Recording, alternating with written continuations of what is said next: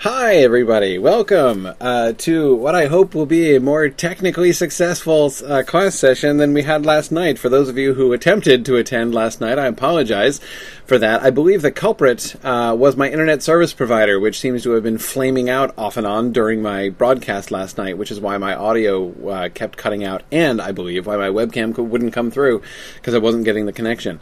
Um, so, anyway. Um, my apologies for uh, the flaking out of my uh, internet connection last night. I certainly hope that won't happen again. Um, but we seem to be doing a little bit better here today. So, um, last night I did not get through a lot of what I wanted to get through because uh, I was delayed and then distracted by the uh, challenges that we had. I did, however, get a clean recording of the whole thing, so uh, that will be. Um, I haven't been able to post that yet. I'm going to post that this evening. Um, so if you, even if you attempted to uh, uh, attend, you can still catch up on bits that uh, ended up becoming rather elusive and mysterious during class last night. So anyway, onwards and upwards. So. Um, I wanted to two, two things I mainly wanted to go back and cover that we that I either didn't get to or deliberately skipped over in earlier sessions uh, since our last uh, uh, since our last bonus session, and that is the Cirion and Eorl chapter, which we totally didn't get to last night, and then the uh, the stuff about Thranduil that I mentioned before. Um, and I'm gonna I want to do them in that order. Um, so essentially, where I'm gonna pick up right now is where I kind of left off last night. Um, one last point I want to make about the uh, Isildur story about the disaster of the Gladden Fields before we move on to Eorl, because I think it's also relevant to that second story, and it, it, has to do with the initial question that I was asking at the beginning of last night's class, which is, what are these stories doing? What what what is this always sounds very crude to put it this way, but what is the point of these stories exactly? What are what are what do these stories accomplish? Um, and one thing that I was certainly trying to suggest last night is when we look at the disaster of the Gladden Fields, we can see, um, especially when we compare it closely, as we were last night, with the earlier things that we learned about Isildur in the Silmarillion and the Fellowship of the Ring in particular, um, we can see that Tolkien was significantly reshaping Isildur. This version of the story, whether you think of it as Tolkien rethinking this and wanting to put uh, Isildur in a different light uh, later on in his life, or whether you think of it from within the framework of the story and say this is a, a later version of the uh, story which is built upon new evidence that has come to light, which has you know changed the way that that uh, you know Gondorian historians. Um, uh, you know, are, now think of the end of, of Isildur, whichever way you want to say it it's definitely a new view, and it prompts us to see Isildur very differently than I think we're prompted to do so in the versions of the story that we get earlier on.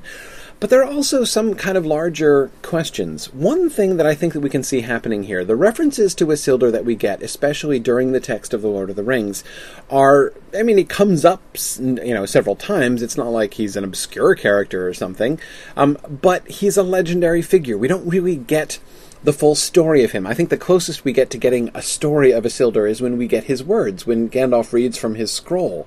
Um, and uh, you know, and there at least we're sort of hearing Isildur's voice, and that gives us a little bit of a window into him and what was going on with him and everything. But in general, we don't get story; we get legend. And I think there was there was one m- moment in the disaster of the Gladden Fields chapter that really jumped out at me um, as uh, a moment where I think we can see Tolkien doing something important um, to uh, to to the story. It, it, gives, I think, some insight into what's going on there. So let's look at this. Is one of his footnotes. Uh, Neil was commenting last night uh, and by email about the enormous weight of footnotes that both of these chapters have. Um, uh, uh, Cirion and Eorl unexpectedly beats the um, uh, the Isildur story for number of footnotes, or endnotes rather. Um, but here's the note on Ohtar, the name of the esquire. Okay, Ohtar is the only name used in the legends, but it is probably only the title of address that Isildur used at that tragic moment, hiding his feelings under formality. Ohtar, warrior, soldier, was the title of all who, though fully trained and experienced, had not yet been admitted to the rank of Roquen, knight. But Ohtar was dear to Isildur, and of his own kin. Okay, so, so we see what just happened here. So Ohtar, of course, is the Esquire who flees with the shards of Narsil, and he's alluded to uh, by Elrond in the Council of Elrond as you know bearing the shards of the sword that was broken up to uh, Imladris, and it's how they survive. Now, um, the name Ohtar, as Tolkien tells us here, is not. He says here it's not really his name. It is presented as his name, right? Every time we have heard about that, we're told Ohtar is the name of the dude who escaped from uh, from Isildur's army and made it up to uh, Imladris with the um, with the sword. It's how it came down to Valandil and ultimately to Aragorn. Ohtar is the guy's name. Now, the name means, we're told, warrior or soldier. This is fairly common. When Tolkien gave people names, they often had a meaning. Of course, uh, you know one of the one of the most uh, uh, almost comical examples of this are the names of the kings of Rohan. Um, almost all of the kings of Rohan have names which in Anglo-Saxon mean king. Um, uh, uh, you know, they're often uh, um, you know sort of uh, uh, like word, you know words or, or, or names that are used. Um, um, sort of metaphorically for king. But anyway, I mean, basically, you know, the list of kings, they're all named king. Almost all are named king. Uh, so, you know, uh, Tolkien almost kind of plays with that. Uh, you know, he very frequently uses common nouns from a different language as somebody's name. But here, he's now taking that detail, which was already in the other version. I mean, we got we got this guy's name, but he's not just willing to let this sit. This is not just a legend anymore, right? This is not just you know in one or two sentences we're told that there was a there was an esquire. You know, his esquire Ohtar escaped with the sword. Now we're actually getting the story, right? And Tolkien apparently feels dissatisfied now with the name Ohtar as his name um, because it just means soldier. And when you actually put that name in the mouth of Isildur, right? It's one thing to say in the Chronicles, and his esquire Ohtar escaped with the sword. It's quite another thing to actually come in close to it, put dialogue in the mouth of Isildur where he says, "Hey Ohtar." Um, and you know, which in his mouth, in his language, just means "Hey, warrior." Tolkien's apparently becomes uncomfortable with that. So what does he do? He doesn't change the name, right? He doesn't try to pretend it now means something else. Instead, he invents a story behind why he would call this guy, who's probably actually named something else, right? Th- This this is not his real name, right? He's known as Ohtar in the legends, but but uh, certainly he has. It's not what his mom named him, you know. But but but whatever, um, you know, that name has come down, and that name has possibly come down. So basically, what we get in the conversation between Isildur and Ohtar when he lays this charge upon him to flee with the sword um, is a moment of sort of formality which Tolkien characterizes here in this footnote as tenderness, right? That he's hiding his feelings under formality. So he's calling him soldier. He's calling him warrior. He's, you know, warrior, take these take this sword. Not because he's being impersonal, but because in fact he's being affectionate and he's using he is hiding his feelings under formality in that moment and almost as if to commemorate that moment of tenderness between Isildur and his esquire who was dear to Isildur and of his own kin he says that name warrior soldier has been passed down in the legends as as if it were the name. It is the way that this guy will be identified in the legends from there on out. And I think you know one of the things that we're seeing here is, um, you know, again I was asking, what do these stories do? You know, what is the what is the effect of telling the story of the disaster of the Gladden Fields rather than just giving it as a legend in a chronicle? What is the what is the effect of telling the story of the ride of Eorl the Young, um, and even in, in even more detail of the oath of Cirion and Eorl? What is the effect of that? Again, both of those moments, the death of Isildur and the ride of Eorl, are iconic moments in the legends of the Third Age of Middle Earth. I mean, these are things which get referred back to lots and lots of times. Here, he's taking those legends and he's turning. I'm I'm using these terms a little bit clumsily, I think, but uh, but I hope you'll understand what I'm what I'm kind of getting at. He's turning the legends into story, right? um, where we're actually kind of coming close in here. We're getting to see these people, to get some glimpse of this, to actually come in. I, I, I keep using the, the term to, to come in close, and I don't mean it in the sense of like walking up close. I'm thinking of it more in terms of altitude. I used this metaphor at different points in talking about the Silmarillion, as I recall. That was a long time ago now. Um, I talked this way in the Silmarillion seminar a bunch of times. There are some times when the narrative really flies pretty high overhead, and you're looking down and you're seeing a big picture.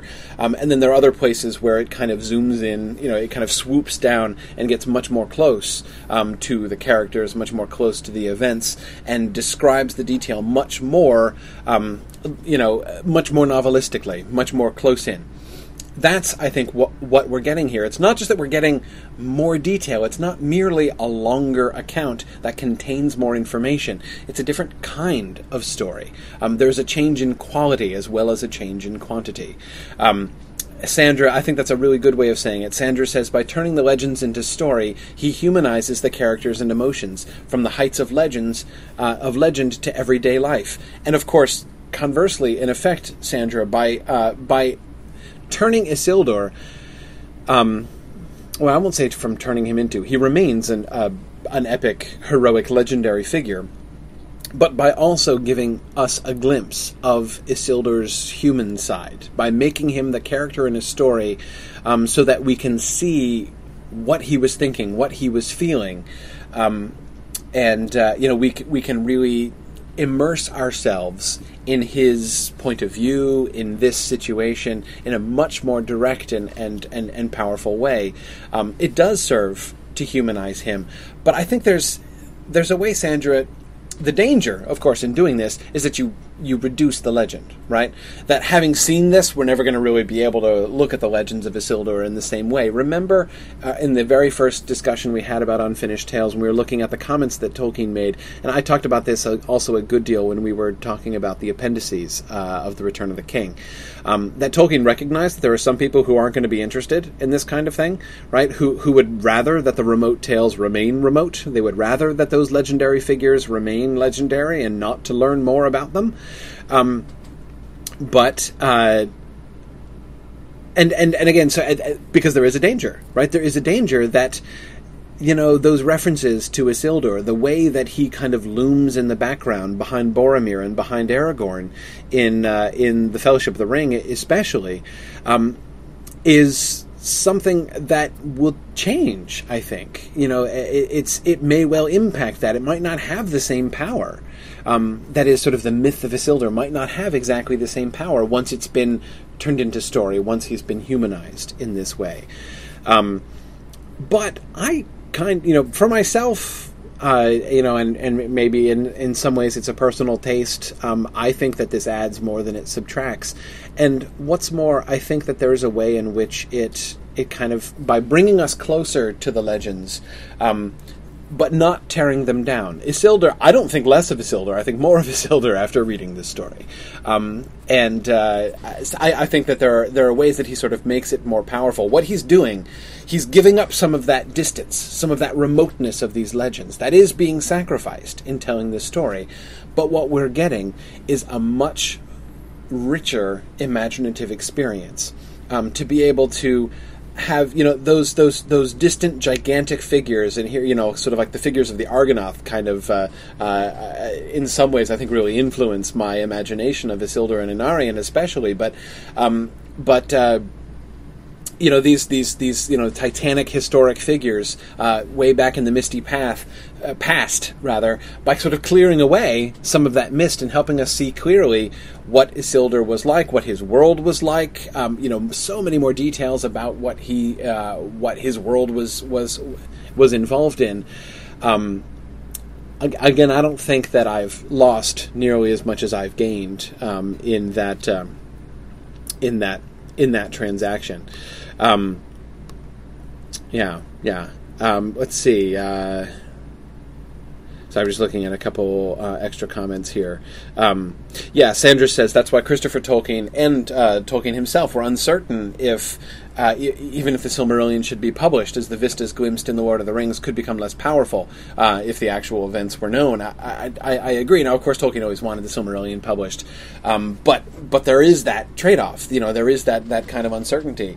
Um, the comparison, uh, the comparison of Theoden to Orome the Great as he charges onto the Battle of Pelennor Field has a very different kind of impact when you have no idea who Orome the Great was. Um, and you gain much in knowing who Orome was, but something is lost too. Now, for myself, I think the very different effect that it has when we know that is for me for me outweighs uh, the other. I I uh, um, I would make that trade every time, but but it's it's certainly something to be aware of because I do think that this is one of the things that is really happening in this story. This seems to me one of the central interests of it. Um, and uh, in this light, I wanted to point out, uh, uh, Yana, you made this uh, observation, which I think is a really good one and really kind of uh, points to a prime example of one of the things that I was thinking of. Again, this is this relates not only to uh, um, uh, to the, di- the disaster of the Gladden Fields, but also to the Cirion and, and stuff. Isildur commanded a thangail to be drawn up, a shield wall of two serried ranks that could be bent back at either end if outflanked, until at need it became a closed ring. Uh, by the way, funny side note. Um, uh, Microsoft, in its wisdom, wanted uh, through its spell checker to create to correct thangail to hangnail. Um, they're almost the same, really. Uh, if the land had been flat or the slope in his favor, he would have formed his company into a dírnaith and charged the orcs, hoping by the great strength of the Dunedain and their weapons to cleave a way through them and scatter them in dismay. But that could not now be done. No such detailed description, this is Yana now speaking, no such detailed description of battle formation and tactics is to be found in any of Tolkien's main canon. The closest thing might be the description of the charge of the Rohirrim against the orcs that have captured Merry and Pippin. Was this really meant to be published in story form, or are they more a set of notes for Tolkien himself? Uh, Yana, I, I mean, as several people have noticed, you know, Kate was just observing before, that the footnotes in these two chapters significantly outweigh the actual text.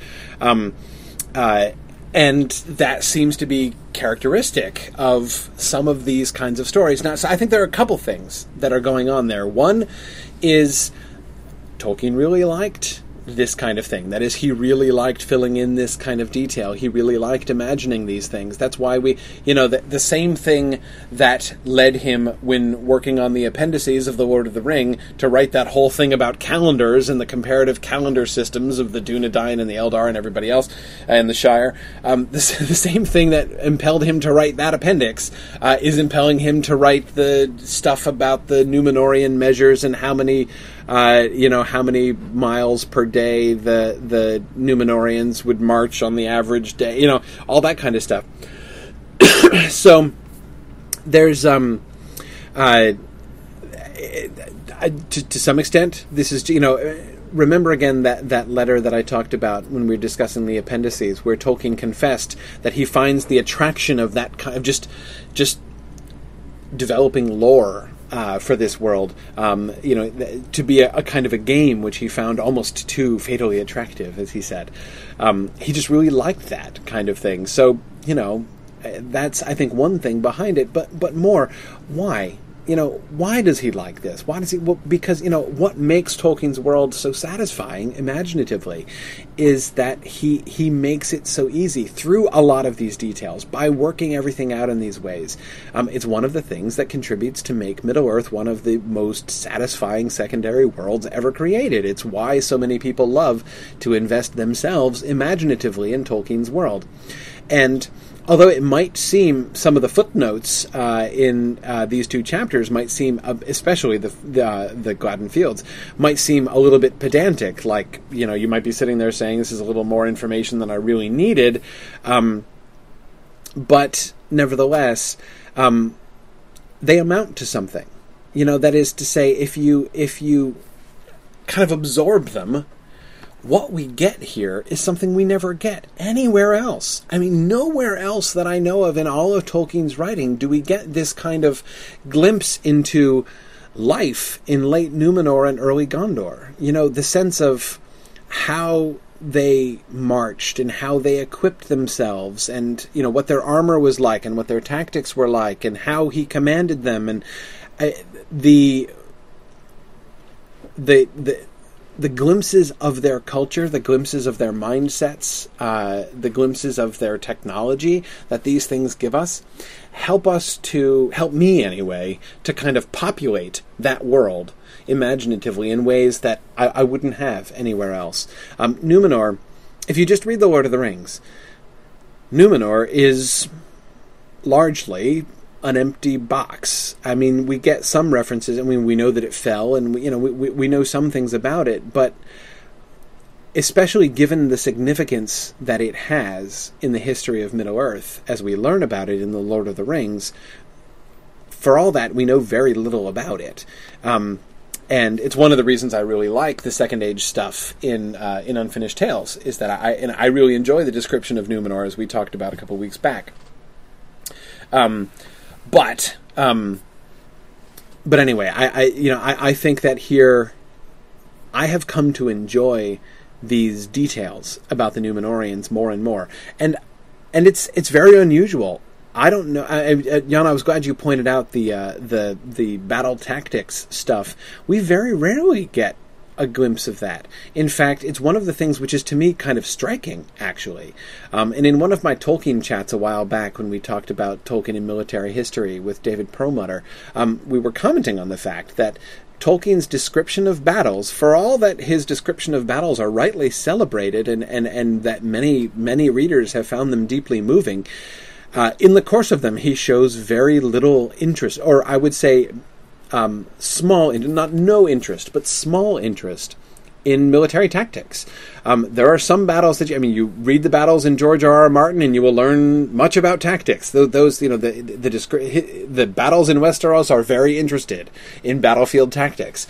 Um, the the battles in Tolkien are not very interested in battle tactics. Um, they're extremely simply um, uh, described. This is a different world. This is something, but you know what? Even that itself, even that difference, to me becomes part of the experience then, because it gives me a glimpse of of the, you know the the the way that they travel, how standardized and regularized everything was. It seems to me very Roman, very much like the ancient Roman army, um, and uh, even down to their you know their defensive short swords and their um, their individual wallets of emergency rations and everything else. Um, but anyhow, um, the uh, the the way in which they had the whole thing worked out to a system, you know, the, their whole vocabulary and the the the um, the easy detail, you know, the way that this was this was this was just a part of life for them. Why, if you're going to come down in close and tell this story of a Numenorian battle, you've got to you've got to go here. You know, you can't just do a Theoden charging from the gates of the Hornburg kind of description of this battle, because that's not, at least this is what I, I take from this story, it's not how Numenorians would have thought. It's not how Isildur would have thought. Um, so that in itself, the very presence of these details, to me suggests something, not about Tolkien, primarily, but about the Numenorians, actually. And I think um, that it's really cool um, how he how he does this. Um, uh, now, Brent again is reminding me, and I think it's this is it's important to emphasize this. I don't want to lose that. Um, Brent says Tolkien also said that he should leave some mystery in the story. I think uh, he he's saying I think I said he thinks I said this uh, in my perception of depth talk not long ago. How do we balance this? Why mystery in some places and the filling out of details in others? Um, it's a it's a difficult balance, and the thing that I think is the thing that I think makes it work in Tolkien that I'd never find that the extra stuff we learn in Unfinished Tales, the extra stuff we learn um, in the history of Middle Earth, and, and, and stuff like that, it never to me robs it of mystery. Um, it's not like the more we learn, we're just going to get down to we're you know we're, we're gonna we're gonna get down to the bottom of the bucket. This reminds me, Christopher Tolkien addressed this in his introduction to Book of Lost Tales, Volume 1. Um, that is, at the beginning of setting out to do the history of Middle Earth, um, he talked about. Um, he talked about uh, this exact question that, like, if you know people uh, actually read this, you know, if if the story of his the history of Middle Earth goes all the way back to creation, then you know there's there's not going to be anything behind it, right? We're gonna we're gonna we're gonna hit the the wall, you know, the the rear wall of that that sort of mystery of that depth. We're gonna we're gonna be striking the bottom, and then it's going to be cheaper. It's going to seem like a small contained thing. Um, to me, the reason that that never happens is that there's still there's so much more. Like no matter how much detail we get, there's always so much stuff that we still don't know. There are still so many untold stories. In fact, even in I mean, giving this as an example, this one little flash of Numenorian military life that we're given in this um, makes for me uh, the imagination. You know, for me, then imagining all of the other Numenorian battles that we're describing, imagining the armament of Ar-Pharazôn uh, that landed in Valinor, imagining uh, the, the the Numenorian army which landed um, yeah, in Eriador to to drive Sauron away, um, you know, and, and and took Sauron from behind um, in his war in the Second Age. Um, imagining what the Battle of Dagorlad must have been like.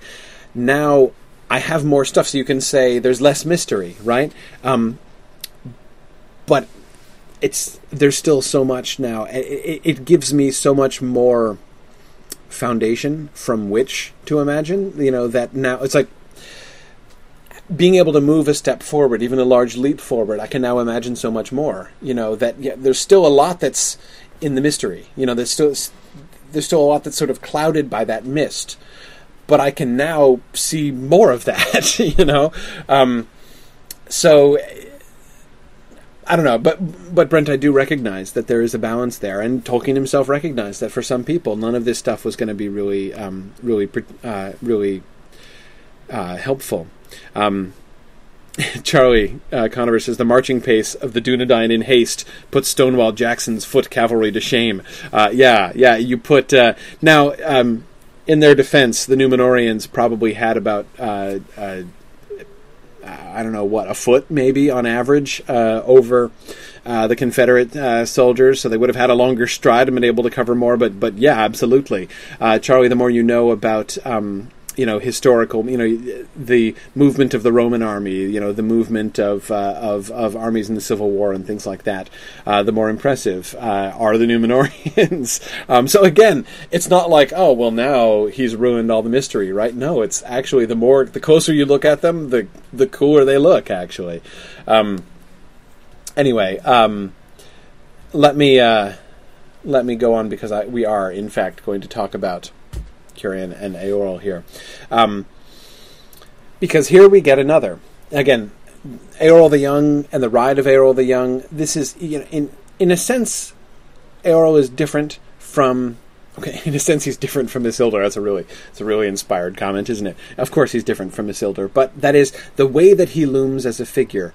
Um, he is a great legendary hero of old, like Isildur is, but Eorl the Young is attached to a particular heroic event in a way that Isildur wasn't. I mean, you know, the battle of the you know the disaster of the Gladden Fields was an important moment, of course, but again, there's not like the one mighty act that Isildur um, is fa- is famous for. His own uh, sort of pedigree is a little richer than that. Eorl the Young, um, his his arrival at the field of Celebrant and his, uh, uh, you know, his saving of the day in that moment, and thereafter, as a consequence, the establishment of the Kingdom of the Mark, is his iconic moment. You know, that is sort of the thing about him. So, in some sense, to learn more about that moment um, is to.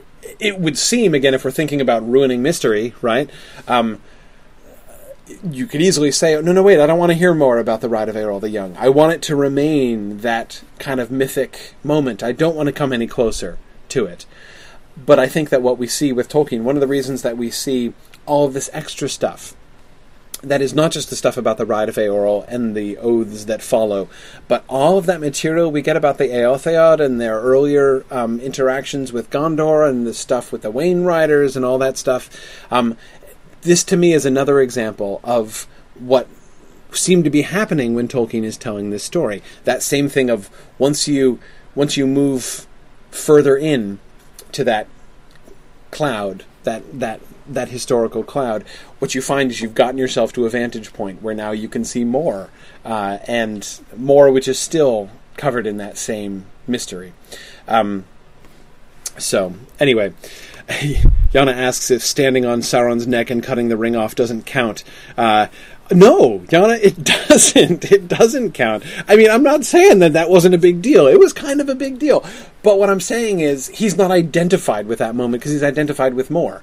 Um, you know, his role as a legendary figure in the background of the story um, is more complicated than that because he's involved in more things. It's not that that wasn't a big moment because it was.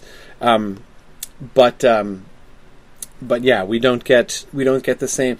This you know, Eorl's career is a flashbulb, right? I mean, his the scene which is depicted.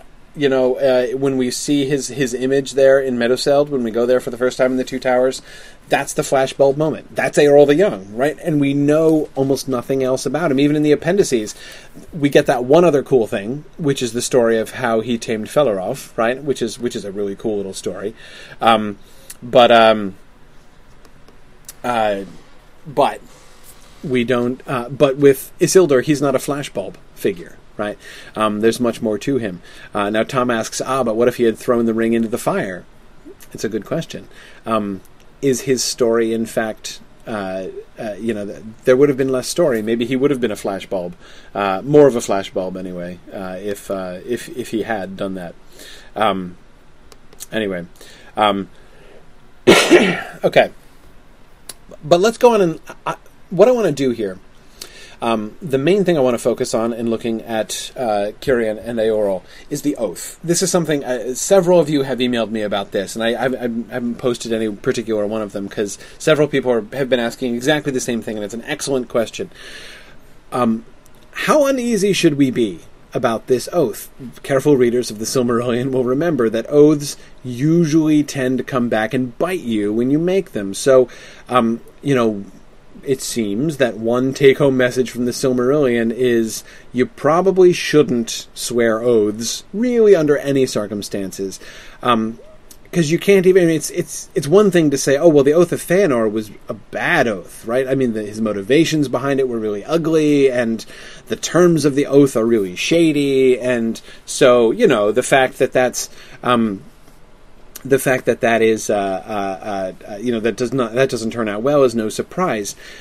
But remember, um, you know, when Finrod swears his oath of friendship with Barahir, that seems like a good thing, right? He just swears to him an oath of friendship in every need for him and for his heirs in gratitude for him saving his life.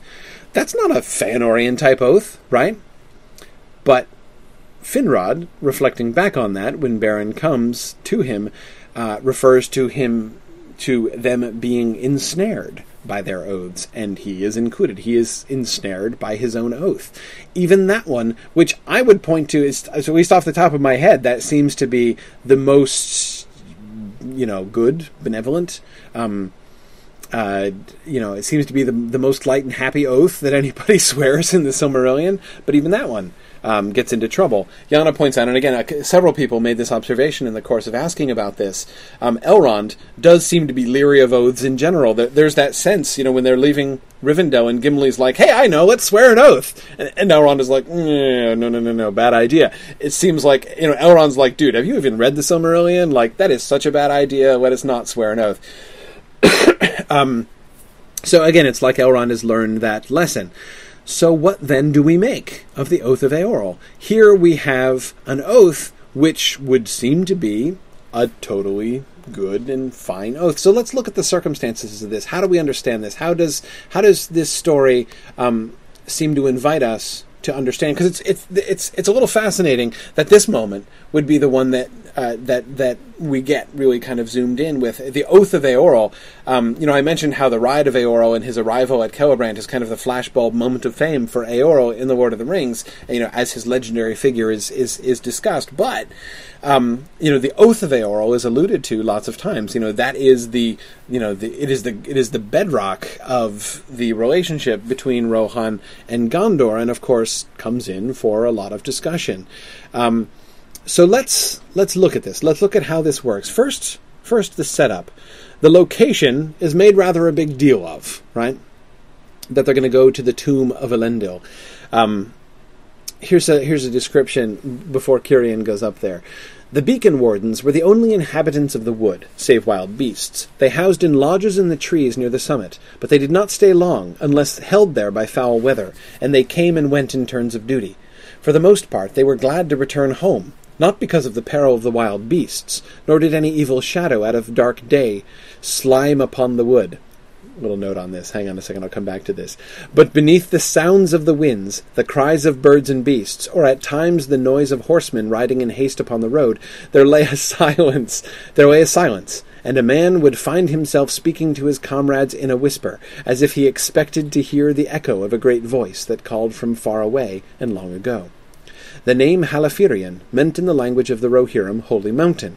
Before their coming it was known in Sindarin as Amon Anwar, Hill of Awe.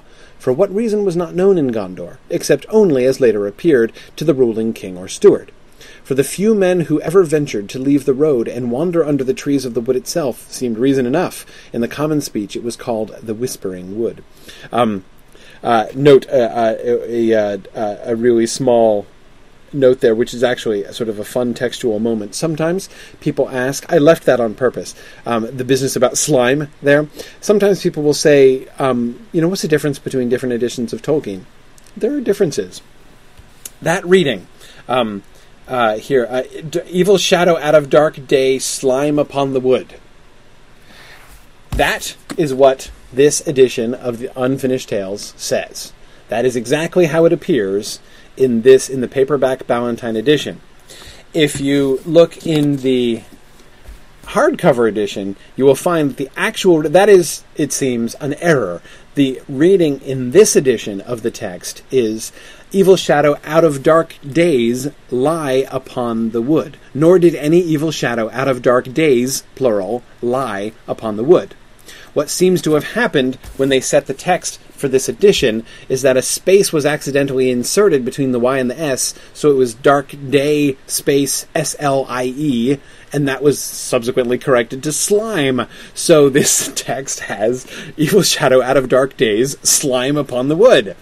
Um, uh, the moral of the story is not all texts are in fact created equal. Uh, and sometimes it's uh, the the the cheapo paperback versions are not in fact the same and will contain errors. Um, a little cautionary tale there uh, to um, uh, to sort of uh, uh, just sort of throw out there. Anyhow, there's no peril, there's no evil shadow, but these woods are really creepy. it is called the the the the Hill of Awe. Amon Anwar. I really like that. The Hill of Awe. Um, Nancy uh, Forsberg is uh, Forsberg is saying the Halifirien reminded her strongly of the Meneltarma, and there certainly are some similarities. Um, this is a special place. This place is a place that is full of awe and is characterized as holy even before the oath happens there. So one thing that we get about this, the, and and again, the, this version of you know this this version of the story in this chapter, we get a lot of emphasis on how important this location was, and how it's holy and why it's holy, and Cirion's deliberate choice to um, his deliberate choice to to hold this little ceremony here at this particular place. Um, so, keeping that in mind, we'll we'll come back to this a little bit when we discuss the the oaths. Let's look at Eorl's oath. So here in this hill of awe on the holy mountain, he swears this oath. As I'm reading it, go ahead and write down anything that jumps out to you. Again, especially thinking in the context of other oaths that which have led people into trouble. Is there anything that you see that distinguishes this oath from the others? Hear now, all peoples, who bow not to the shadow in the east. By the gift of the Lord of the of the Mundburg, we will come to dwell in the land that he names Calenardhon, and therefore I vow in my own name and on behalf of the Eotheod of the north that between us and the great people of the west there shall be friendship forever. Their enemies shall be our enemies, their need shall be our need, and whatsoever evil or threat or assault may come upon them, we will aid them to the utmost end of our strength. This vow shall descend to my heirs, all such as may come after me in our new land, and let them keep it in faith unbroken, lest the shadow fall upon them and they become accursed. Okay. What do you notice? Neil points out uh, the all peoples who bow not to the shadow. Uh, nice qualifier that he gives there. Um, uh, yes, yes. Hear now, all peoples who bow not to the shadow. Um, this is not something that is uh, uh, going to be. You know, it's not. It, it's it's it's directed only to peoples who aren't under the shadow. He's not giving this oath to Sauron and before Sauron. Um, uh, remember the universality of Feanor's oath, right? That he's, you know, before I, you know, he names all of the Valar to witness, and uh, and uh, you know, it's you know, gives that you know a, a, the lists of. Uh, things that he includes to show that there shall be no exceptions under any circumstances. Um, it, it, doesn't have any of those kinds of qualifiers in it. Um, okay, let's see. Um, now, as good as Neil points out, um, and I think it's quite striking. Another thing you can say is, well, this is a benevolent oath, right? Well, again, so is Finrod's, but um, uh, but there's a curse in it, right? He does place a curse uh, upon those who would break the oath. Um, or you could say that he's not placing a curse on it, but merely stating that those who break it will be accursed, like the you know, and um, lest the shadow fall upon them and they become accursed. I think we can't help but think of the oath breakers, of course. Um, yeah, uh, Sarah, it is a little bit different from calling uttermost darkness upon them if they should fail. Um, but it's similar. It's similar. Uh, uh, he does point out that the, the consequences of breaking the oath are going to be uh, significant. It's it's kind of ominous. There again, they could end up, you know, they could end up hanging around. You know, they they could they could make their own little stone of Erech and hang out there. Um, you know, if uh, if uh, if they don't follow the oath. Um. Uh, yeah, yeah. Um, Charlie says the Oath of Eorl makes uh, makes the Peter Jackson movie Theoden's initial whining about why should we have to ride to the aid of Gondor especially distasteful and unkingly. Yes, Charlie and I also, as much as I like the scene in the films before the Rohirrim ride into battle at Pelennor Field, the speech that Theoden makes, I, I missed the one bit that they left out. You know, oaths you have taken, now fulfill them all, to lord and lands and I can't I couldn't help myself. From the first moment I saw the film in the theater to every single time I've seen the film afterwards I have shouted out and League of Friendship to complete the triad that he gives there. Because of course Charlie it's exactly this. It's exactly the oath the League of Friendship that they have made with Gondor that uh, that Theoden in the book is reminding them to fulfill. And that just gets uh, the League of Friendship just gets chucked out. Um, anyway enough of that. Um, uh, more, more. What do we? Um, uh,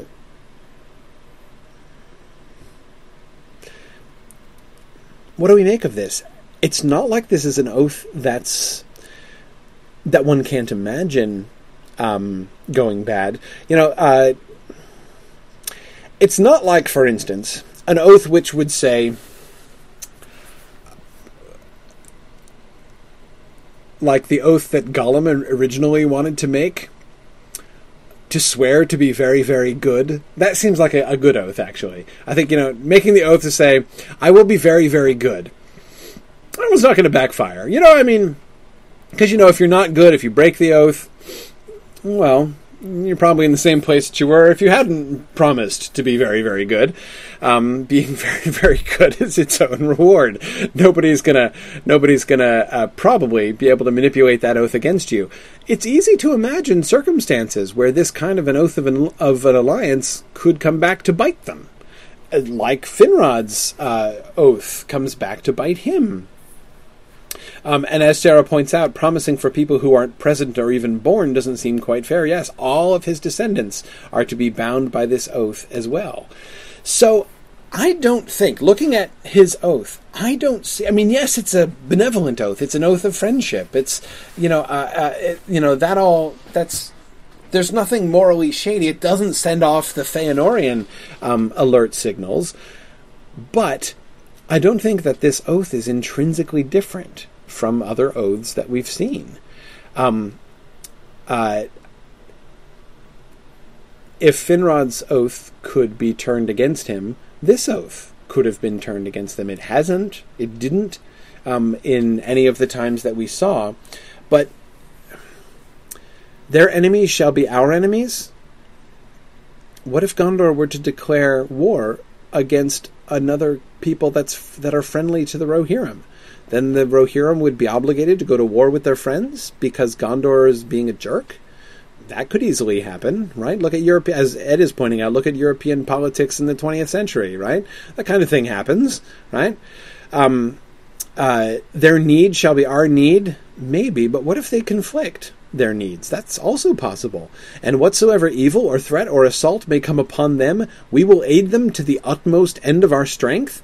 What if they need some of the utmost end of their strength for something else, right? They, anyway, it's not like it isn't possible to. Um, uh, it's not like it isn't possible to. Uh, for this oath to go wrong, for this oath to be misapplied, or to put the Rohirrim uh, in a place where they might call themselves ensnared by their oath, like Finrod eventually did. But it doesn't happen. It doesn't happen. At least it doesn't happen yet. Um, let's keep looking.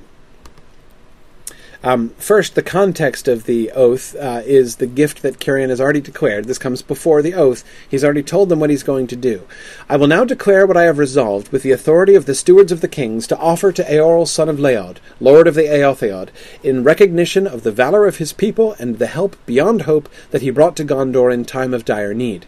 To Eorl I will give in free gift all the great land of Calenardhon from Anduin to Isen. There, if he will, he shall be. Uh, that should be king. I think it's a typo on my part. There, if he will, he shall be king, and his heirs after him, and his people shall dwell in freedom while the authority of the stewards endures, until the great king returns.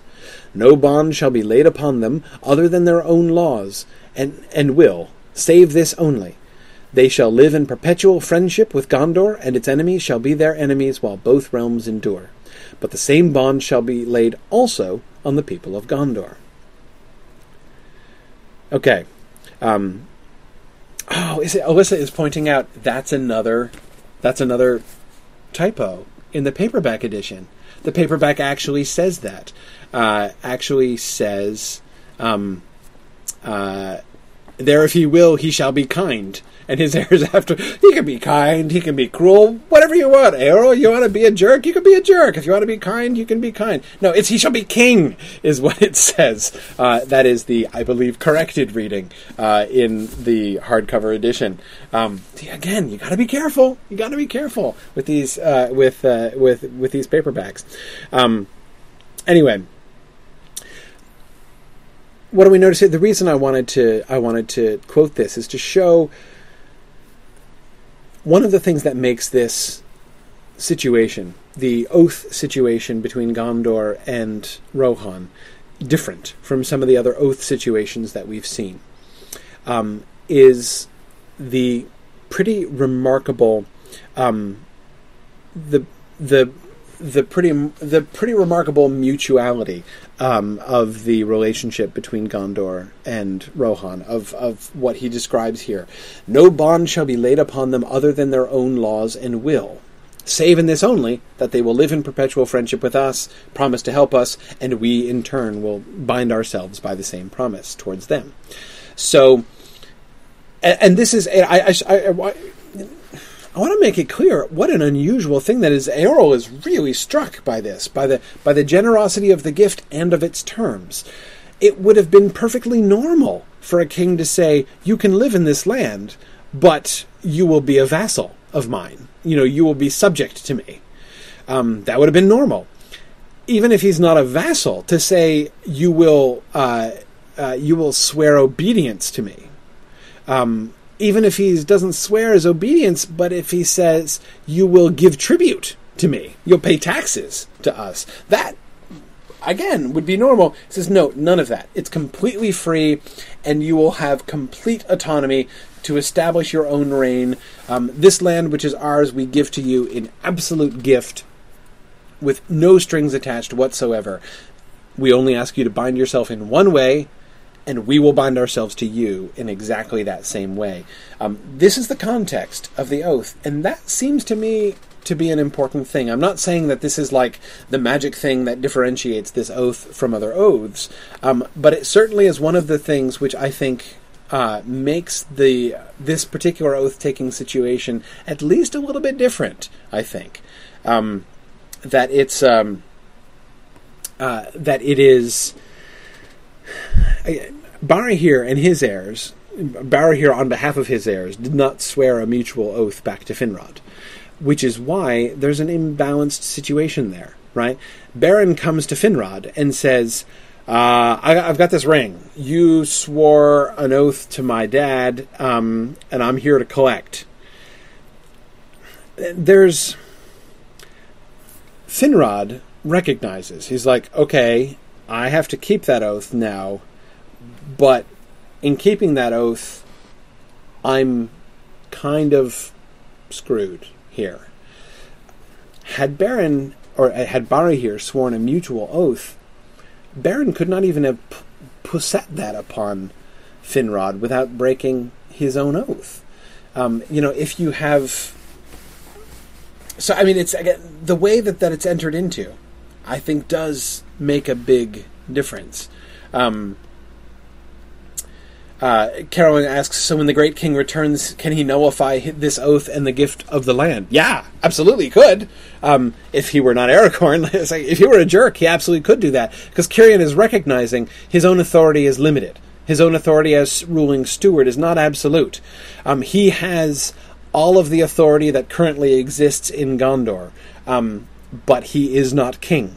So if the great king were to return, the great king would in fact have the authority to override any declaration made by one of the stewards. Which is why um, there is that brief reference in The Return of the King to the fact that Aragorn um, reinstates, officially reinstates the gift of Cirion, and Eo- and uh, um, Eomer officially re-swears the oath of Eorl to Aragorn because the the old oath of Eorl is no longer doesn't isn't really in force um, in relationship with the king. So I think that that's uh, uh, that is clear. He's recognizing that, but of course.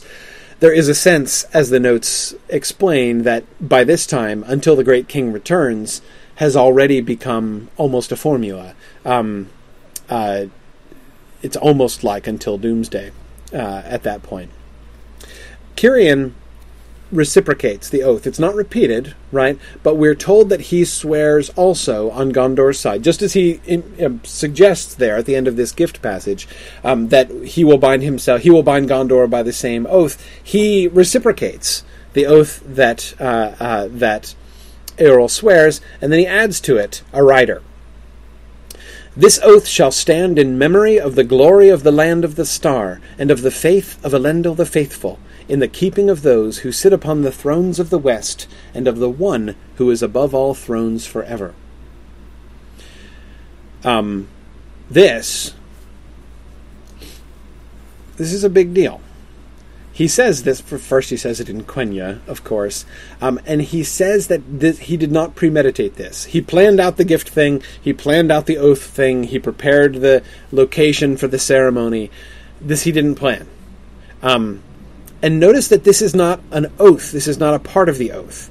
Uh, Feanor named the Valar and Iluvatar himself in witness of his oath. Cirion is not doing that exactly. Um, he is not saying I call upon Iluvatar and the Valar, you know, so to solemnize this oath. He, he declares this This oath shall stand in the memory of the glory of the land of the star, and of the faith of Elendil the faithful, in the keeping of those who sit upon the thrones of the west, and of the one who is above all thrones forever. So, first, it's a statement of fact. This will stand. And what will it stand for it will stand in memory of the glory of Numenor, the land of the star, right? Um, as Sarah was pointing out, um, the land of gift, right? Which is certainly interesting in the context of the gift that he's making to uh, to the Rohirrim here. But in memory of the glory of Numenor and of the faith of Elendil the faithful, in the keeping of the of the Valar and of Iluvatar, who is above all thrones forever. What do you make of this? What do you make of this? This is um, thinking. You know, a couple people were pointing about sort of the, the echoes between this place, the Holy Mountain, and the Meneltarma. Certainly, just the name, the Halifirien, and the Holy Mountain does recall the Meneltarma. I think you know we have reason to be recalling the Meneltarma um, in that context. It's different because, of course, it's not a place of worship. Uh, certainly not a place of regular annual worship for the for the for the people as a whole, which is what we saw in Numenor at the Meneltarma. Um, but um, uh, but we have an invoca- a very rare invocation um, of of the one here on this place called the Holy Mountain.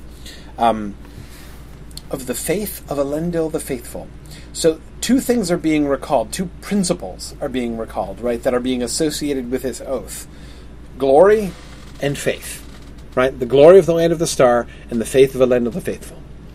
Those are the two things that this oath is to stand in memory of, that this oath is going to be associated with. Um, the glory of Numenor and the faith of Elendil, who is called the faithful. I have to admit, I don't really understand how we're supposed to interpret the word faith as it's used here of Elendil. Elendil was called Elendil the Faithful. Um, he certainly, you know, he was the leader of the faithful Numenorians, that is, those who were not the king's men, those who were not turned uh, by Sauron. So he certainly, Elendil is associated with the, you know, his name, the faithful. He seems to be being singled out in that matter. That is not just that he happened to be one of the faithful, or even happened to be the leader of the faithful, but that he was in his character faithful in some sense. I, I would, my initial understanding of that would be to mean that it that he is that he keeps his promises. You know that he is somebody who is faithful uh, to his sworn word, who abides by his um, by his promise by his promises. Um, um, I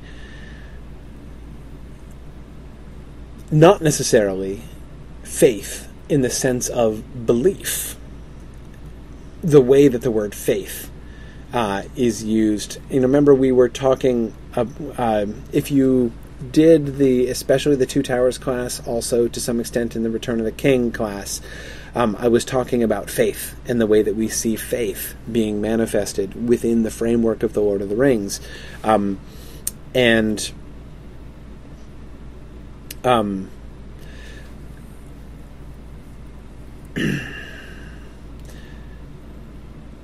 and again, I'm just I'm just not sure. I'm not sure how we're supposed to understand this, um, because this does have I you know Carol and I agree with your comment that this declaration by Cirion has a it does seem very religious in structure. It does. Um, I almost said Amen at the end of it when I just read it. Um, it, it. It sounds like it sounds almost like a benediction um, at the conclusion of a religious observance. The the parallels, or at least the echo of the Meneltarma that we get here, um, uh, you know, I mean that that amplifies what that would seem to be. So just simply dismissing faith and faithful here in that sense is really not having any, having anything to do uh, with with with belief or with anything spiritual. I'm not really just comfortable dismissing those in the context that we're given here when this is something that's being declared on the hill of awe on the holy mountain especially when Cirion points out that these are words that are put in his mouth in this moment, that he had not premeditated. These words are just laid upon his heart as if he were inspired um, by someone outside to say these things.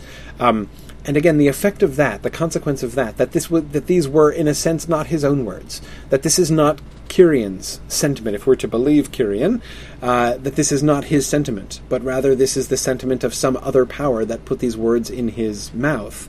Um, it is, in a sense, not Cirion solemnizing the oath, but somebody else kind of ratifying it. Again, it's. Um, I said it was a declaration, but it's not just a present tense declaration. It talks about the future. Um, you could almost, in one sense, call this statement a prophecy. This oath shall stand in memory of the glory of the land of the star and the faith of Elendil the faithful. When people, th- in the future, when people think about the oath of Eorl, they are going to be put in mind of the glory of Numenor and the faith of Elendil.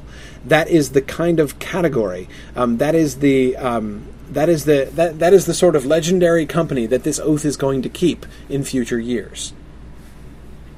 Um, this oath shall also stand in the keeping of the Valar and of Iluvatar. Again, this is not Cirion calling upon Iluvatar to bear witness to his words like Feanor did, um, presumptuously, but rather, again, if you take it in that sense, if you if you if you place emphasis on the shall there, it does sound more like prophecy. So that what this becomes is an indication, almost a promise, that this oath is going to be blessed, that this oath is going to work out. It's not going to be a snare. It's going to be a blessing. Why? because it's going it shall stand in the keeping of those who sit on the thrones of the west and of the one who is above all thrones forever since they, it will be in their keeping it's going to work out and it's going to work out well um,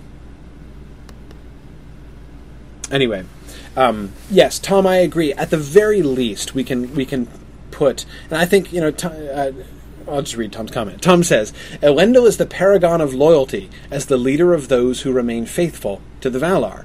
Uh, that that faith, as in he kept faith.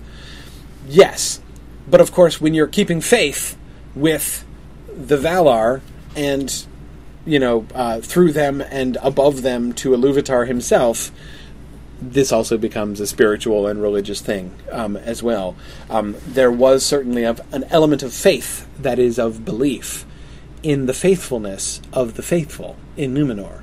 Um, they were faithful in you know one basic sense, in, turn, in, in the sense of loyalty, but this was also a, a, a, a question of faith for them in a larger sense, as is made manifest by the temple, you know, the neglecting of the rites of the Meneltarma and the temple to Sauron, you know, to Melkor that is built, um, you know, with Sauron as its high priest in the middle of Numenor later on. Um, so, anyway, um, th- this sentence, this moment, is the one that I found sort of most fascinating and tantalizing uh, in this uh, in this chapter. Um, we are threatening to run out of time, so let me look at two other things uh, quickly. Um, one, um, going back to the ride of Eorl the Young. Um, uh, Yana makes another good observation. It was then the twenty fifth day of Sulime. Eorl took counsel with himself in silence, but not for long.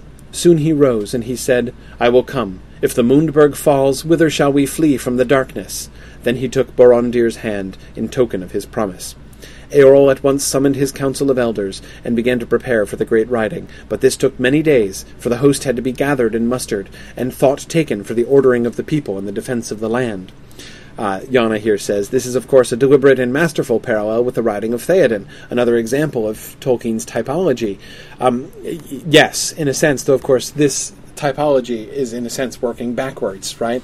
Um, in many places in the Lord of the Rings, we get echoes of other stories and earlier stories. Um, here, we're by coming to the Eorl story later on. Um, you know, we're talking about the effect of telling the Isildur story and how that impacts earlier on. Well, here, um, it has a really kind of a fascinating relationship with the riding of Theoden, because Theoden's riding already in within the story of the Lord of the Rings, the riding the uh, the, the ride of Theoden to Minas Tirith uh, in the Return of the King recalls the ride of Eorl the Young, um, you know, bringing help beyond hope and all that. I mean, you know, the parallel is pretty well established in the Lord of the Rings itself. Um, and that legendary figure of Eorl the Young riding into battle, looming in the background, you know, with that, uh, you know, with that distance and mystery that it has, lends a kind of mythic power to Theoden's ride. Well, now it's been a couple decades since the Lord of the Rings, so what do we get? Well, not a couple decades, but a decade. Um, what do we get? The reverse, right? Now, the ride of Theoden is lending mythic force to the Ride of Eorl when we come to meet it. It's like we've got like the typology working in reverse as he goes backwards and tells the story of the riding of Eorl the Young. And I find this, uh, I find the interrelationship of these things uh, really fascinating. Here's another, uh, another interesting typological moment which uh, works in a similar kind of way, though it's a much less major figure. Here the text abruptly breaks off, and the notes and jottings for its continuation are for the most part illegible. It is possible to make out, however, that men of the Eotheod fought with Ondoher, and also that Ondoher's second son Faramir was ordered to remain in Minas Tirith as regent, for it was not permitted by the law that both his sons should go into battle at the same time. A similar observation is made earlier in the narrative. But Faramir did not do so. He went to the war in disguise, and was slain. The writing is here almost impossible to decipher, but it seems that Faramir joined the Eotheod and was caught with a party of them as they retreated towards the dead marshes. The leader of the Eotheod, whose name is indecipherable after the first element Mar, came to their rescue, but Faramir died in his arms, and it was only when he searched his body that he found tokens that showed that he was the prince. The leader of the Eotheod then went to join Mino- Minohtar at the uh, at the at the head of the North Road in Ithilien, who at that very moment was giving an order for a message to be taken to the prince in Minas Tirith, who was now the king. It was then that the leader of the Eotheod gave him the news that the prince had gone disguised to the battle and had been slain. So, first of all, if you can get over how adorable it is that the guy whom Faramir is named after pulled an Eowyn in his in his life, right? That he disguised himself and rode in uh, rode in disguise with the Eotheod, you know, with the uh, with with the riders. Um, we don't know that he went seeking death. We have no reason to think that he was in despair, uh, but he didn't want to be left at home uh, with the uh, to to be to be a regent. Uh, he didn't want to stay at home and to keep the house. He wanted to go and earn glory in battle. Um, that's really kind of delightful. But again, remember, remember the way that it, the direction that things are going here. We're we're learning about history, right? The history of Middle Earth. We're learning about things in the ancient past that lie behind the Faramir that we know and the Eowyn that we know. So the the the sort of typology, the fulfillment, you know, the, the these repeated echoes. You know, Eowyn is an echo of old Faramir, not the other way around, except in 20th century chronology, it is in fact the other way around. The story of Eowyn uh, and of uh, the Faramir that we know and love um, precedes the story of this Faramir.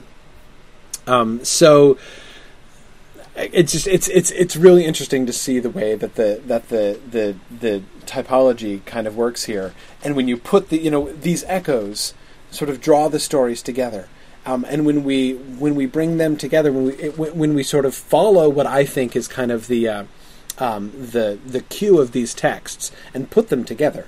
I mean, if you can't help but think of Eowyn when you read this passage, well, don't don't try to help it, right?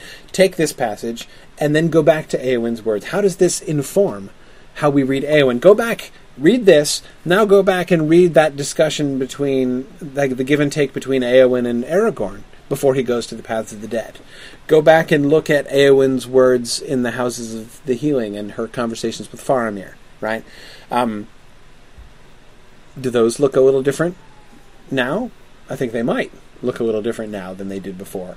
Um, so, uh, as indeed, um, this story, we can't help but um, wonder um, you know, like I said, we don't we, we, don't learn anything about Faramir's motivations. We just learn that he went. Um, how you know? Certainly, my wondering about his motivations are enhanced by the parallels uh, with Eowyn here. Um, but um, anyway, uh, let me move on quickly. One last detail I want to talk about here about Eo, uh, um, not not Eowyn, about uh, Eorl the description of his close encounter uh, with the Lady of the Golden Wood. For when at last the host drew near to Dol Guldur, Eorl turned away westward for fear of the dark shadow and cloud that flowed out from it, and then he rode on within sight of Anduin. Many of the riders turned their eyes thither, half in fear and half in hope, to glimpse from afar the shimmer of the Dwimordene, the perilous land that in legends of their people was said to shine like gold in the springtime. But now it seemed shrouded in a gleaming mist, and to their dismay the mist passed over the river, and flowed over the land before them. Eorl did not halt. Ride on, he commanded. There is no other way to take. After so long a road, shall we be held back from battle by a river mist? As they drew nearer, they saw the, that the white mist was driving back the glooms of Dol Guldur, and soon they passed into it, riding slowly at first and warily. But under its canopy all things were lit with a clear and shadowless light, while to left and right they were guarded, as it were, by white walls of secrecy. The Lady of the Golden Wood is on our side, it seems, said Borondir. Maybe, said Eorl, but at least I will trust the wisdom of Felarof. He scents no evil. His heart is high, and his weariness is healed. He strains to be given his head. So be it, for never have I had more need of secrecy and speed. A couple things that I would say about this. Again, we get a detail which we never knew about the uh, ride of Eorl the Young, right? That detail about the, the way that that shadow is flowing out of Dol Guldur. Gosh, that sounds familiar, right? Um, uh, so this gloom is trying is uh, uh, is being sent out, perhaps, probably to uh, um, to trouble the ride of uh, of the Eotheod to prevent them from arriving in time to save Gondor. Um, here it is being combated, right? There are some significant differences. I don't, I don't have time to do a sort of a detailed comparison and contrast, but again, I invite you put this passage next to what happens, uh, next to what we see in the Return of the King, next to Theoden's ride. Um, you know, the interesting shift in replacing Galadriel with Khan Khan, right?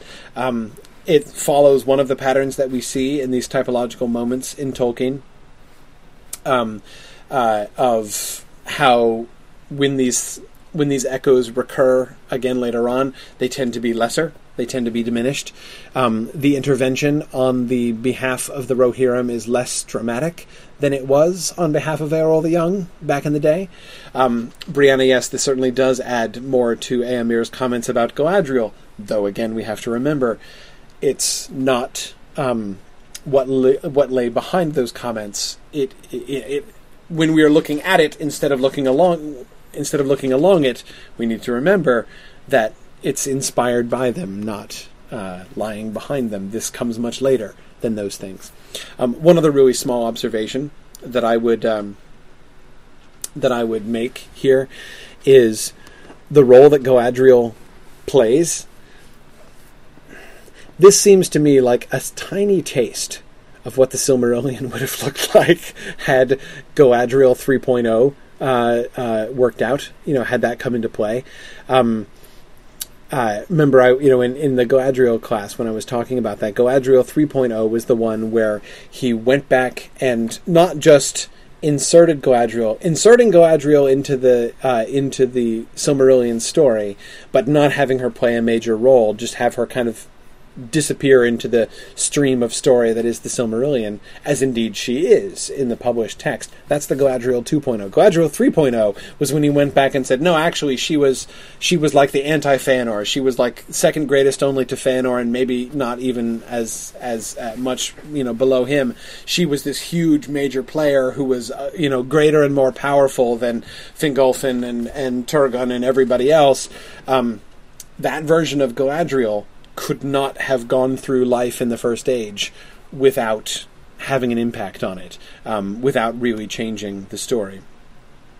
Um, but um, uh, so anyway, it's um, um, when we're looking back at the history of the Third Age now.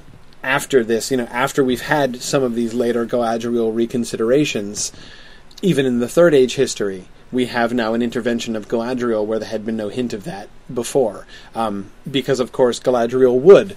Uh, Galadriel, as we later come to understand her, would have intervened, um, would have helped out, would have been on top of that, uh, and so we see her, we see her doing that. Um, a couple last comments I want to make before I let you go, uh, as uh, we're out of time soon. And I've been putting off talking about Thranduil, but by golly, I want to make sure I get to it. So, uh, so let me go ahead and, and, and rush ahead to that. Two passages that really jumped out at me um, about Thranduil here. Um, this is back at the end of the, the, the Galadriel and Celeborn chapter. But there was in Thranduil's heart a still deeper shadow. This is after his return uh, from the Battle of the Dagorlad. He had seen the horror of Mordor and could not forget it.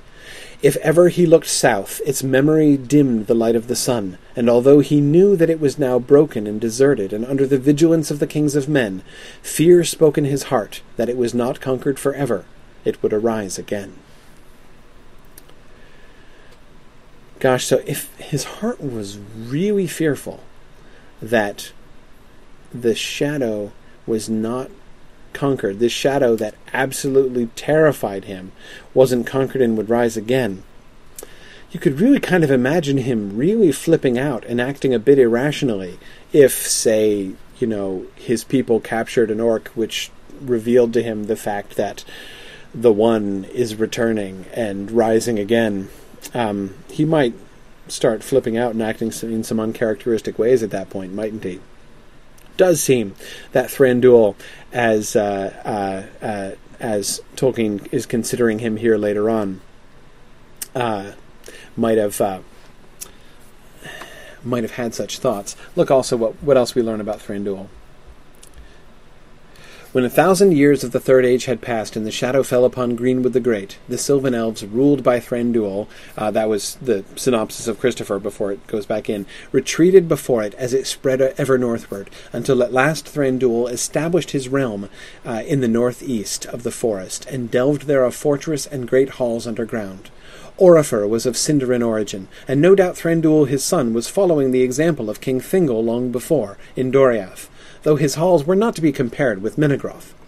He had not the arts, nor the wealth, nor the aid of the dwarfs, and compared with the elves of Doriath, his sylvan folk were rude and rustic. Oropher had come along had come among them with only a handful of Sindar, and they were soon merged with the Sylvan elves, adopting their language and taking names of Sylvan form and style. Thus they did this they did deliberately, for they and other similar adventurers, forgotten in legends or only briefly named, came from Doriath after its ruin, and had no desire to leave Middle-earth, nor to be merged with the other Sindar of Beleriand, dominated by the Noldorin exiles for whom the folk of Doriath had no great love. They wished indeed to become sylvan folk, and to return, as they said, to the simple life natural to the elves before the invitation of the Valar had disturbed it. These passages are, I think, the closest Tolkien ever comes to really trying to point to put a finger on the differences between the culture of the elves of Mirkwood and the culture of the other elves that we meet and that we know better from the Silmarillion tradition. Um, we get you know we learn a lot about the Noldor and we learn a lot about you know King Thingol and his realm and stuff. Um, but Thranduil remains a cipher through a lot of Tolkien's writing. Um, he is in the Hobbit, you know, where we get to see him most. He doesn't even have a name, um, and he, uh, you know, all that we know about him is that he. Uh, really wishes he had a larger treasure hoard.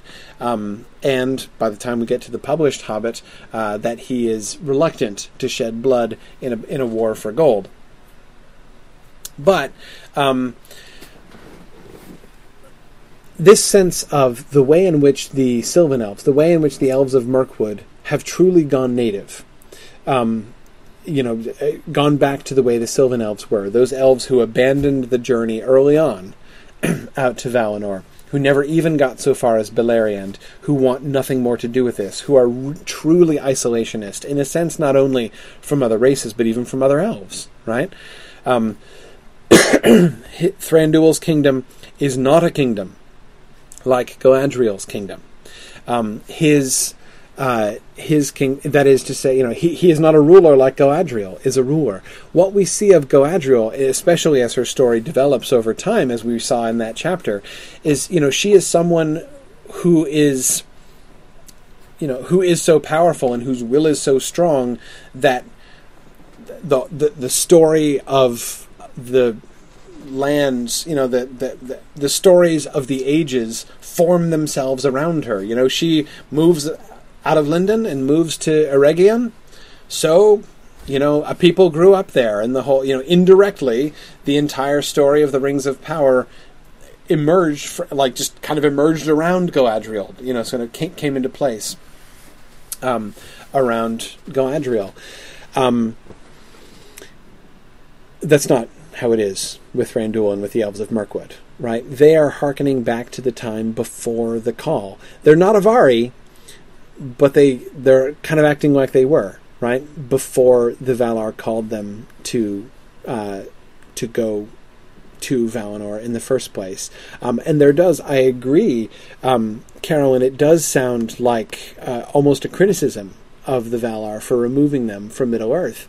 Um, before the Valar had disturbed it. The simple life natural to the elves before the invitation of the Valar had disturbed it.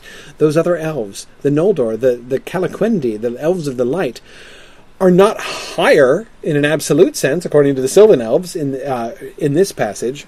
They're different, but they're not higher. Those are ruined elves, so it doesn't go so far as that, right? But like the Sylvan folk believe that their life, theirs is the natural elven life, right? This is how elves were supposed to be. So please just let us get on with it, um, and not, you know, be considering all of these um, sort of larger political questions. Um, and uh, and and there's sort of something to be said about that. Notice they don't have any desire to leave Middle Earth. We're told. That's an interesting statement, as it certainly contradicts what we see in Legolas. Um, now, maybe um, it attempts to refocus our understanding of those passages about Legolas's desire for the sea um, and his desire to pass into the west. Maybe this passage prompts us to see Legolas as kind of more deviant in that way, seeing him as hearkening back to the kin of his father, of the Sindar. Um, and you know that this is uh, this is kind of sort of showing that Legolas is not, in fact, a perfect representative of um, his people. He's not a typical Mirkwood elf. Maybe, maybe that's the um, maybe that's how this passage informs our view of uh, of the Mirkwood elves. One of the just one of the general points that I would make about this passage is, you know, I've long said in various contexts that we never really get to know the elves that we meet in The Hobbit. You know, the wood elves remain really kind of a mystery, I think. Um, we don't actually get to know them very well. This seems to be a moment where Tolkien is kind of trying to fill that gap. And notice, by the way, that he's doing other revision as well. In addition to telling us that bit about not wanting to leave Middle Earth, notice that he he has made a factual change. Um, there's something in this passage that contradicts what is to- what we are told about the elves of Mirkwood in the Lord of the Rings, um, and that is we are told that dwarves helped in the making of the Elven King's halls. Um, Gimli at least states that, and Legolas doesn't correct him. Um, but um, we're told that he did not have the arts nor the wealth nor the aid of the dwarves in the making of his halls. Um, so that in fact, the Elven King's halls are apparently significantly less. You know, they're not to be compared with Menegroth, but um, they weren't even assisted by the dwarves. Which again, that's a contradiction. Um, he's changed that concept here.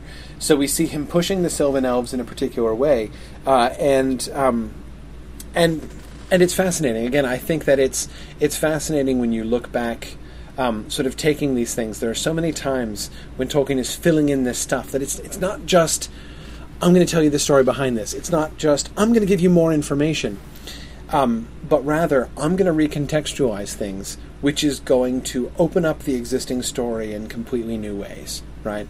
Um, uh, it's going to make you think again about some of these things that you might have assumed or taken for granted or uh, you know i'm going to if, if you read this stuff and then go back and reread the lord of the rings you'll see some things that you didn't see and you'll think about some things in different ways that you weren't thinking about before um, and I, I, I, think that that's a really fascinating thing that he does. I think it's um, it's uh, you know it's not just that he's going back and fiddling. It's not just that he's going back and making changes, um, but rather he is sort of deepening and enriching the story, and he always has a mind to the text that's there. That's there. He's always, as we've seen on several occasions, um, uh, you know, as as in the Galadriel passages, doing a careful reading of his existing texts, right? Um, in the way that he works the ban of the Valar into Galadriel is, is, what I'm thinking of, right? That the text of the the text that's in the Lord, her speeches in the Lord of the Rings, don't explicitly say anything about a ban, and he does not seem to have thought of that at that point.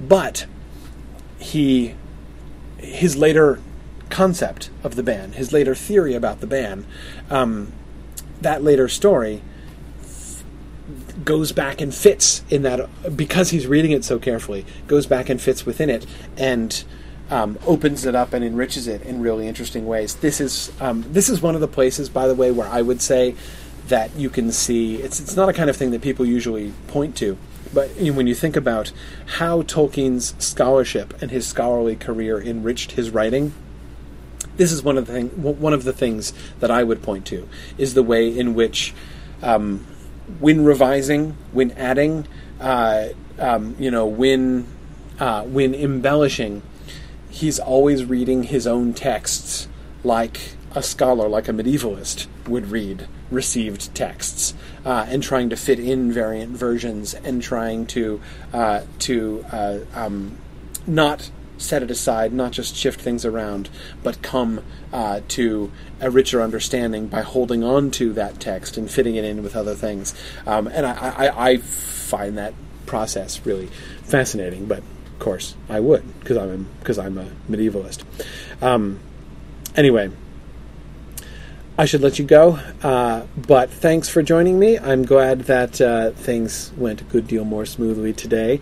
Um, I will try to have recordings for both last night's class and today's class posted um, this evening uh, within the next few hours. So um, I look forward to uh, being able to have those up for you. Next week, we move forward. We do the Quest of Erebor next week. I know that uh, for various reasons, that's a text that's been uh, alluded to a lot and been all, uh, on our minds. It will be fun to read and talk about that together.